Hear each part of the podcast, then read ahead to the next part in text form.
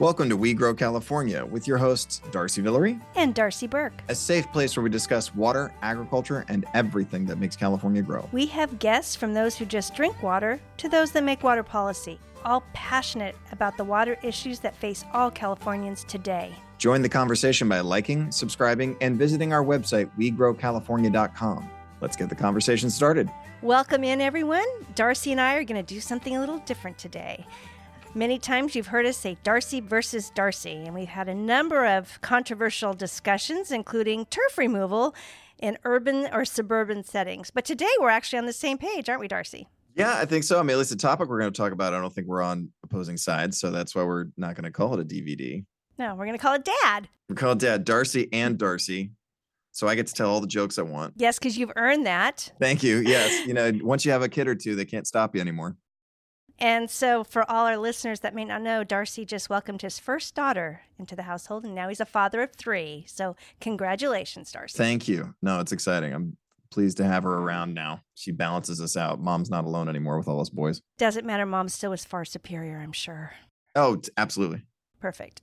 So, you know, you hear the governor still talking about drought conditions. Here we are in January 2023, and we've had record snowpack, flooding, state of emergency flooding, although you still hear from um, certain entities, regulators that were in drought conditions. And in any type of drought conditions, we take uh, extreme measures to either save water, move water, buy water, transfer water.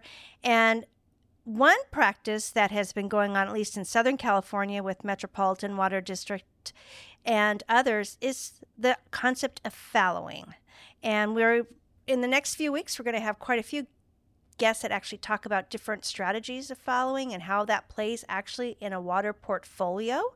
So, Darcy, why don't you tell our listeners the difference between like fallowing land and retiring land? Well, fallow, uh, if people haven't heard the top, you know, the the name before, it basically means leaving. Often, it, I think that what people think of it as normally is it leaving your field devoid of a crop or leaving it empty and then uh, and that's basically it and and depending on what you're doing it's it's kind of a misnomer for what we do because like you said there are a lot of kinds of fallowing um and and to us i don't know how exactly how we want to get started i can tell you there's a bunch of different kinds of it that we do that i there's like proactive fallowing there's been fallowing for transfer and you know a lot of people do which i know you were going to talk about uh the growers and you know a lot of growers in uh was imperial valley that do that. And Coachella Valley, yep. Coachella Valley, yeah. They call it fallowing for sale, which some people don't like. Mm-hmm. And I'm like, actually, it probably is the best use between, you know, when it's really wet and there's enough, you can grow food and grow things productive for everybody. And then when it's dry, you can bring a little revenue for the farmer, you know? Correct. So I think that one of the pushbacks you hear from some people is you're fallowing the land, the farmer or grower is being paid for the water that he or she would or would not use, or a set price per acre mm-hmm. to do that. And then um, there are imp- impacts to the community on fallowing. And where retiring the land is once you retire the land, it's no longer productive farmland. I think we can agree with that term. It's retired, quote unquote, forever, and it's not intended to be farmland anymore. But fallowing is usually short term, a year or two. I think five is the maximum I've typically heard. And there is a financial benefit to the grower or farmer to participate in some type of program and then the water they normally would use to grow tomatoes or cotton or or uh, garlic or onions or any of the great fruit that we enjoy here in, in California, that water is then reallocated to a different use, whether it's a municipal use, whether it's to charge recharge the groundwater basin or whatever. But there is a, a financial benefit. And um, Darcy, we're very fortunate at the Exchange Contractors to have Paul Pereira as the president of the Exchange um, Contractors Political Action Committee. And he has a great saying that farming without financial incentive is called gardening, right? It's true. So there needs to be some benefit to the landowner, to the farmer, to the grower to then not use that water and then we can reallocate the use. So I think you and I agree that that is eh, part of how you manage water appropriately and actually kind of how you manage a farm appropriately. What what I think that controversy can come in is how that impacts the economic viability of a community.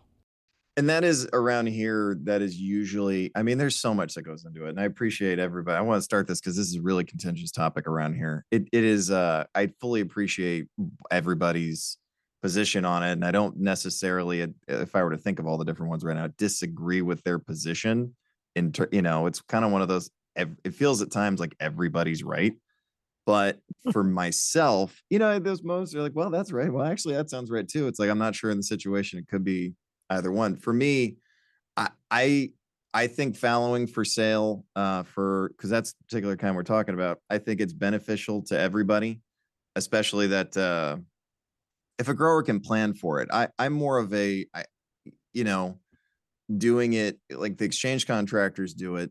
Uh, growers can participate in programs like that, but it's pretty limited. It's limited to how many acres in the district it's limited to even just how many times you can even do it. I mean, I'm I'm in favor of the idea, you know, the amount you get to move with us declines over time because you haven't been farming. It's like your credit you built up goes away. And to be mm-hmm. and truth be told, it's like when we fallow, well, you get to plant a, you know, not a particularly profitable grain crop there, which is good for the soil. It's good for rotation. And and things like that feel like they benefit absolutely everybody. But I'm, you know, then there's everybody always talks about those long term ones. You know, like you're saying, there's there's five year deals.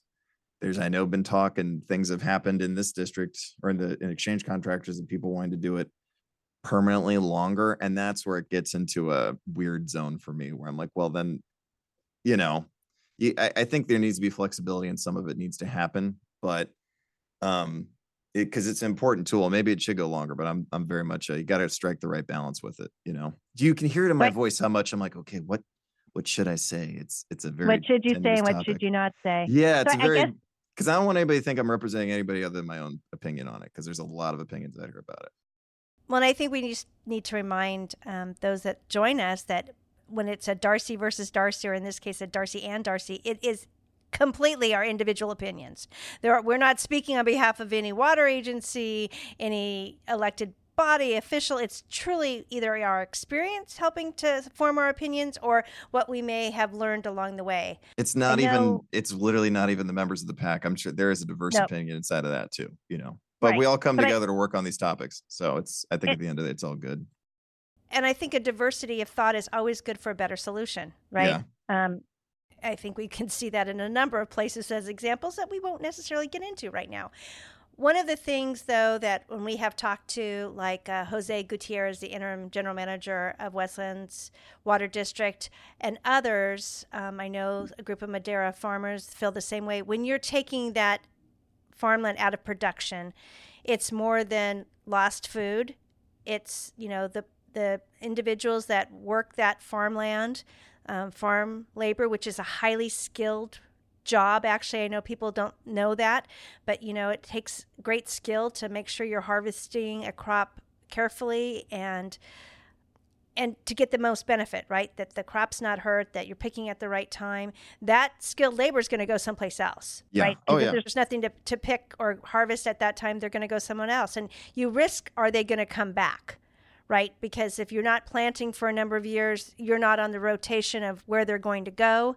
The gentleman that sells um, or woman that sells tractors isn't going to sell a tractor maybe for longer. The amount of gas, the gas station um, owner is not going to sell as much fuel or wholesale fuel. There, there's a lot of implications. You know, in, in, California, especially in the Central Valley, you see a lot of stickers that say, My job depends on ag. And if there's no ag, there's no jobs, right? So I really appreciate your perspective of you need to do it strategically, not only where, but how much and how often. And I know some of the fallowing programs Metropolitan has done for over 20 years really has to benefit the community. It, it's not just benefiting that particular grower or farmer. And, and that really makes a difference because you don't want to have a community that grows food be dependent on food boxes. Oh yeah, no, absolutely. And I, I, I, uh, you know, last year we, and then there's the other kind of unfun fallowing. I fallowed, you know, to make up because it was such a bad year. We fallowed uh, some acres in our in the exchange contractors, which is supposed to be the you know safest water supply, and I proactively fallowed it and got nothing off of it uh, because that's you know what our water supply was, and and so it and it's tough because you have people that you like. I'm trying. I honestly, genuinely, proactively think about because I live out here. You know, I live between Mendota and Firebaugh, and I think about. And I know the labor contractors really well, and I know their. I know a bunch of their employees. I literally see them in town and say hi to the people that work out there. And I am genuinely trying to. You're trying to make a balance and a mix so that everybody you get the same people back every year and you can give them year-round work. I mean, because that's the other thing. There, now with the uh, and and I appreciate everything, the reason why it exists, but you know, this holding everybody to the overtime laws um, in agriculture has made some of that. I I feel like it's made it harder on on those on the worker because now you know, I mean, we've been off. I haven't. Our guys are, are off right now too because there's just nothing to do for a month or two because of the rain, and and so you end up uh, it, it can throw off everybody's uh everybody's budgets and what they think they'd be doing because you know during the during the year because it is it is just at at a lot of it's at will labor. It's like a regular hourly job that's just got a lot of flex in it. And so i think about those folks and try to make sure whatever we're doing keeps everybody going you know keeps everybody yeah. in the area going. So darcy i have a question for you especially for our urban listeners. You know farming i don't think you wake up in the morning and say yeah tomorrow i'm going to plant cotton uh, tomorrow I'm going to plant tomatoes. And I know that you in your family farm operation, you're the water resource manager, right? You're the one that figures out. Can you kind of tell our audience how long ahead do you plan for the crop you're going to plant? It's not tomorrow. You just like wake up and say, "Oh, let's plant this." I try, you know, when I used to, uh, it's anywhere from two to three years usually for for us. Um, part is that part of that is trying to project, you know, especially these days, water availability. You're trying to work in uh, the right rotation uh, to make sure you're benefiting your soil. You're also trying to, like I said, make sure you maintain a flexibility um, between. Eh, that's I feel like these days, especially, it's like I I have higher value crops and lower value crops, and sometimes you're literally just farming the lower value crop to maintain your higher value crop. Like you're having, especially I think growers in Westlands will tell you, sometimes you just have blank soil because you want to make sure you can your option to get water stays there. And for us, it's in, even in exchange contractors, is to make sure in a low critical water year, okay, I guess I'm fallowing that to maintain my trees. So I, I think about, right. and we've been planning, I've been planning for, for this kind of, for these kind of situations for a decade, you know, just to stay ahead of it. Right. And to that end, the the really un- unfortunate part is some of the plan, you know, no planning you do is never good enough.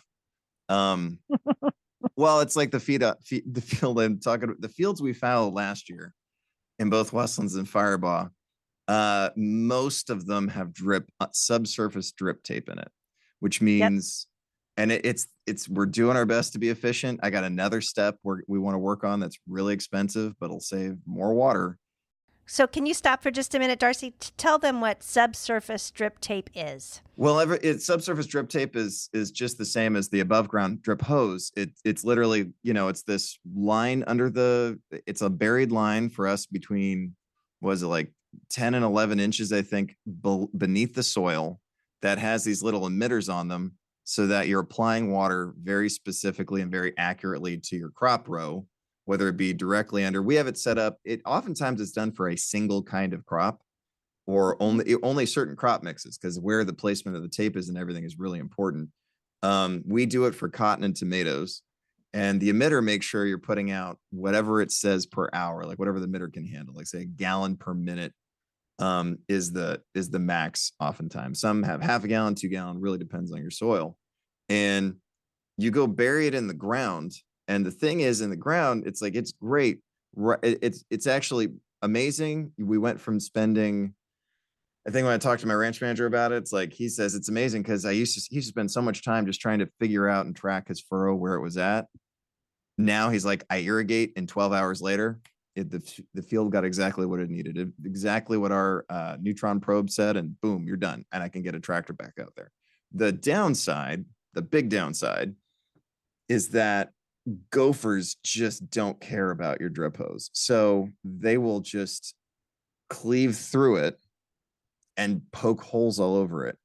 And one time in Westlands, we had a field that we were uh, we we're like, okay, we just leave it and you'll come back the next year. Arguably, that's what you would do, except Right.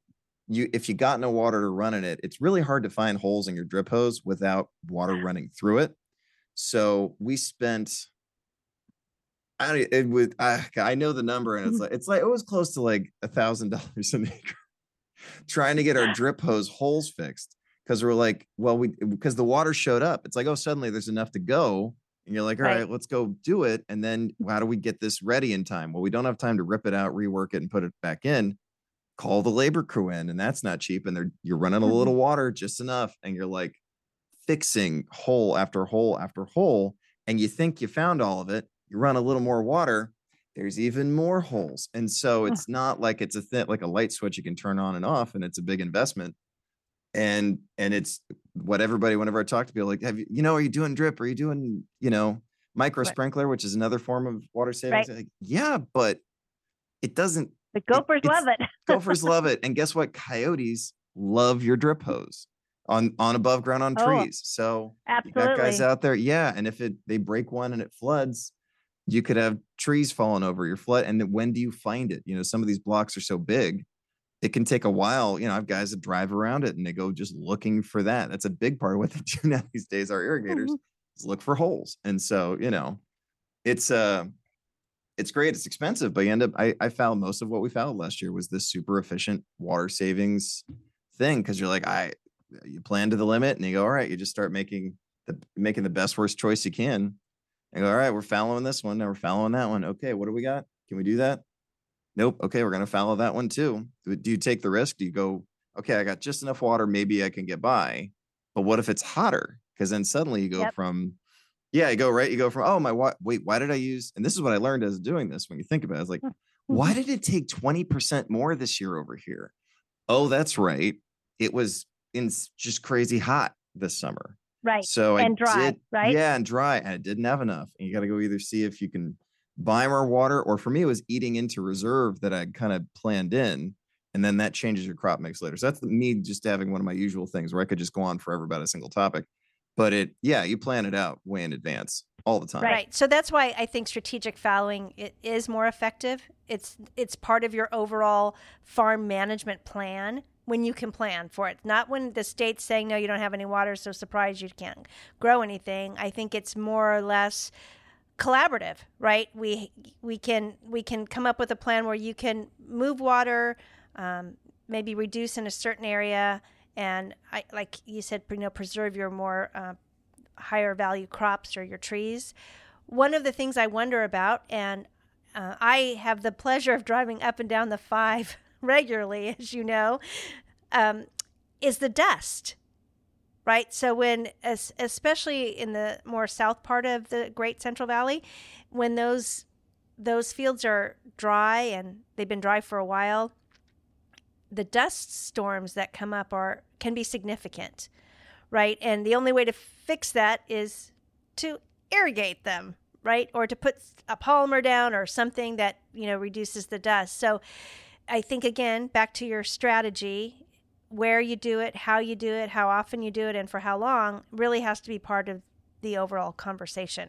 Yeah, because you've heard me complain on this podcast about I'm not the Mm. biggest fan. I I don't want it. it it's the concepts of it were so different back then. So it's like I don't want to get too upset with people in the history, but you know, like the Broadview retirement, and it's like it's it's just a chronic problem now, and it was it was bought out.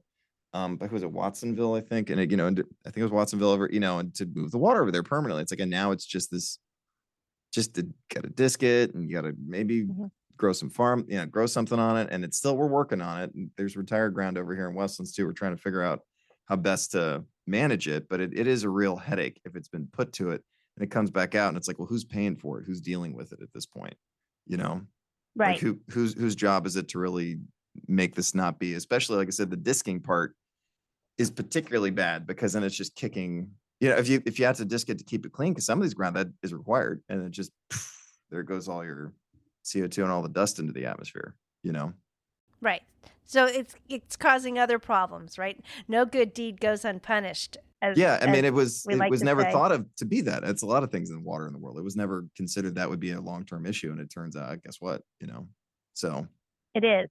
yeah Um, I know there's a lot of uh, discussion about, uh, especially in the Sustainable Groundwater Management Act, that talks about permanently retiring like a million acres. Yeah. And I, I think I want our audience to understand like the fallowing that Darcy and I are talking about is very strategic. It's for a short amount of time. There's financial benefit to the farmer, which actually improves the financial benefit to the community because you're still making those investments within your business, which means buying a tractor, maybe, you know, fuel. You're you're still an economical component of the community versus retiring where that's not ever going to come back. Right? Yet and and that is when you have you know communities truly shutting down because there's no work there's there's nothing to keep those those people there they have to move on to find something else and obviously in a community that might have a lot of ag land retired that's housing values that's you know education that's healthcare that's all those things that a community depends on that if you happen to stay, you're not going to have access to because it's going to go away, and you're not going to have the tax base to continue the community, right? So um, I think people need to understand what we're talking about is not the permanent retirement of farmland. Yeah, we're we talking about talking rotational, about, rotational farm, right. rotational, like I said, strategic rotational fallowing. Which even you know in in the exchange contractors we have rotational fallowing that allows uh, you to transfer water from uh, from the exchange contractors to, to I think four different federal districts, which has been a great benefit. And for for instance, in uh, in Firebaugh, you know, we have drainage uh, issues at times, and we we've worked really hard on it. The district's made great strides, but fallowing for us has been quite beneficial because you get to dry out, you get to come back. For me, when whenever we've done um, a new drip project, we usually are are fallowing for a year, and we transfer the water out and use it elsewhere, and then that gives us that calendar year to go put the hose in and do everything. We do a cover crop and then we go put the hose in and then we get that crop off and then we and I don't get money out of that one. That was just, you know, we're moving the water, do something else with it. And then you get to put your drip in and then you're right back going using a lot less. That benefits every, right. everybody in the district, really. All the drip we've been pl- like installed. I think we're at 90%, something like that. Firebaugh is a heavily, heavily uh heavily drip district at this point. So when I first started going to the Central Valley and I was on the east side of the valley or on the Fresno, Selma side, I had visited a number of farms that had flood irrigation. And, you know, um, at first I was like, oh my gosh, they're wasting so much water, right? And then I realized that that's how we're recharging our groundwater basin as well. Right. So that surface water that they move through their canals and they flood their crop percolates down and recharges the groundwater. Not everywhere, but where the ground is receptive. Not talking clay, I'm not talking that. I'm talking where it's ideal. And what I thought was ironic in the Sustainable Groundwater Management Act is they wanted them to change to drip irrigation and then take adjacent farmland and retire it in order to make it a recharge basin. You know, it's like you said, I, I like to think in every district and over time, because it takes a long time for change to happen with with in anything, mm-hmm. especially in agriculture. But it, it it is that listen, even if that's a good idea, because it, it, might be. I actually don't think that everybody everybody gets to decide. Um, it's problematic in it can be just cost prohibitive to a grower. This stuff is getting very, very expensive. And you're casually saying do this. And as we've complained about in a previous one, you're willing to do to just write that in there willy-nilly and then do I get the $68,000 an acre that you're paying to retire turf down in LA? Because uh, yeah, I could get you a ton of grant. You want to do something like that? I could get you a, give me okay, come come pay me to convert, help us convert, and maybe right. we can get that to work. But even then, that's not that simple. Like I feel like we've spent on this farm, we've gone. The first drip field went in in 2007, and I feel like we're still learning the best way to do it just on our ground that my family's farmed for like 70 years, you know? It's like, and, and had this right. technology for almost 20 that we've used. And you're still trying to get your hands around it. So don't think it's just easy to switch over because farmers, remember, we put a huge investment into this stuff, into our crop, into the things we do. People went, that's the funny thing. Like, I think it could be better, but I don't blame a farmer for not wanting to change because every who knows how many people around them went bankrupt the stress that they went to get there the years of the lives they spent struggling mm-hmm. to do it and then you and and then they get to, and then they finally find something that works and you're telling them to change. I totally appreciate the Right. apprehension. like, and spend how much to change? I mean, but it's just the thought of it would make any even you know i could totally appreciate everybody right up front like yeah no i'm good no i'm not doing that you know well, I mean, it's somebody else telling you how to run your business. Man it's a tough it's a stubborn bunch of guys sometimes you know what i mean and like i just said all that history they just spent to get there i appreciate why they don't want anyone telling them what to do you know Well, and how to spend their money. Because again, farming without financial incentive is gardening. yeah no absolutely yeah And that's not that's not what it's about. gardening you're it's in subsistence business. farming i guess you know it's Oh. it's what other Oh, people in the rest of the world has Yep. to live with unfortunately and i mean we set this up so people can go do other things beneficial things for society and that's you know we're we're grateful to be able to eat and live the way we are with so easy to swing by a grocery store and pick up whatever you want you know? Right, but the food doesn't magically grow in the grocery store. yeah no i know and that's what that's why we're here. We talk about these things. It's just for everybody you know What- for ourselves and for for other you know for other people and appreciate what we all do you know? Well, and I want to remind our audience that on the ecwaterpac.com website, we have forms where you can put in questions for this podcast. You can suggest topics. You can suggest guests. So we enjoy our either Darcy versus Darcy. And if you didn't turn in and listen to the turf removal conversation, I think it was one of our better um, dialogues. Um, or will you just have a topic you want us to talk about? You know, water is so complex, and so is ag. There's plenty of things we can talk about, but we'd love to have your input. absolutely I want to thank our listeners for joining in and listening to our Darcy and Darcy episode today, where we were talking about fallowing. I have a lot of exciting guests planned, don't we, Darcy? Coming up. Yes, we do. I'm looking forward. We're going to record some more today, and we're going to be having a great year with this. I think. So please visit ecwaterpack.com, uh, subscribe, and listen to some past episodes, and give us your input. You've been listening to a We Grow California podcast. If you have a question you'd like us to answer or would be interested in being a guest, please check out our website, wegrowcalifornia.com. Sound and audio engineering provided by postandjam.com.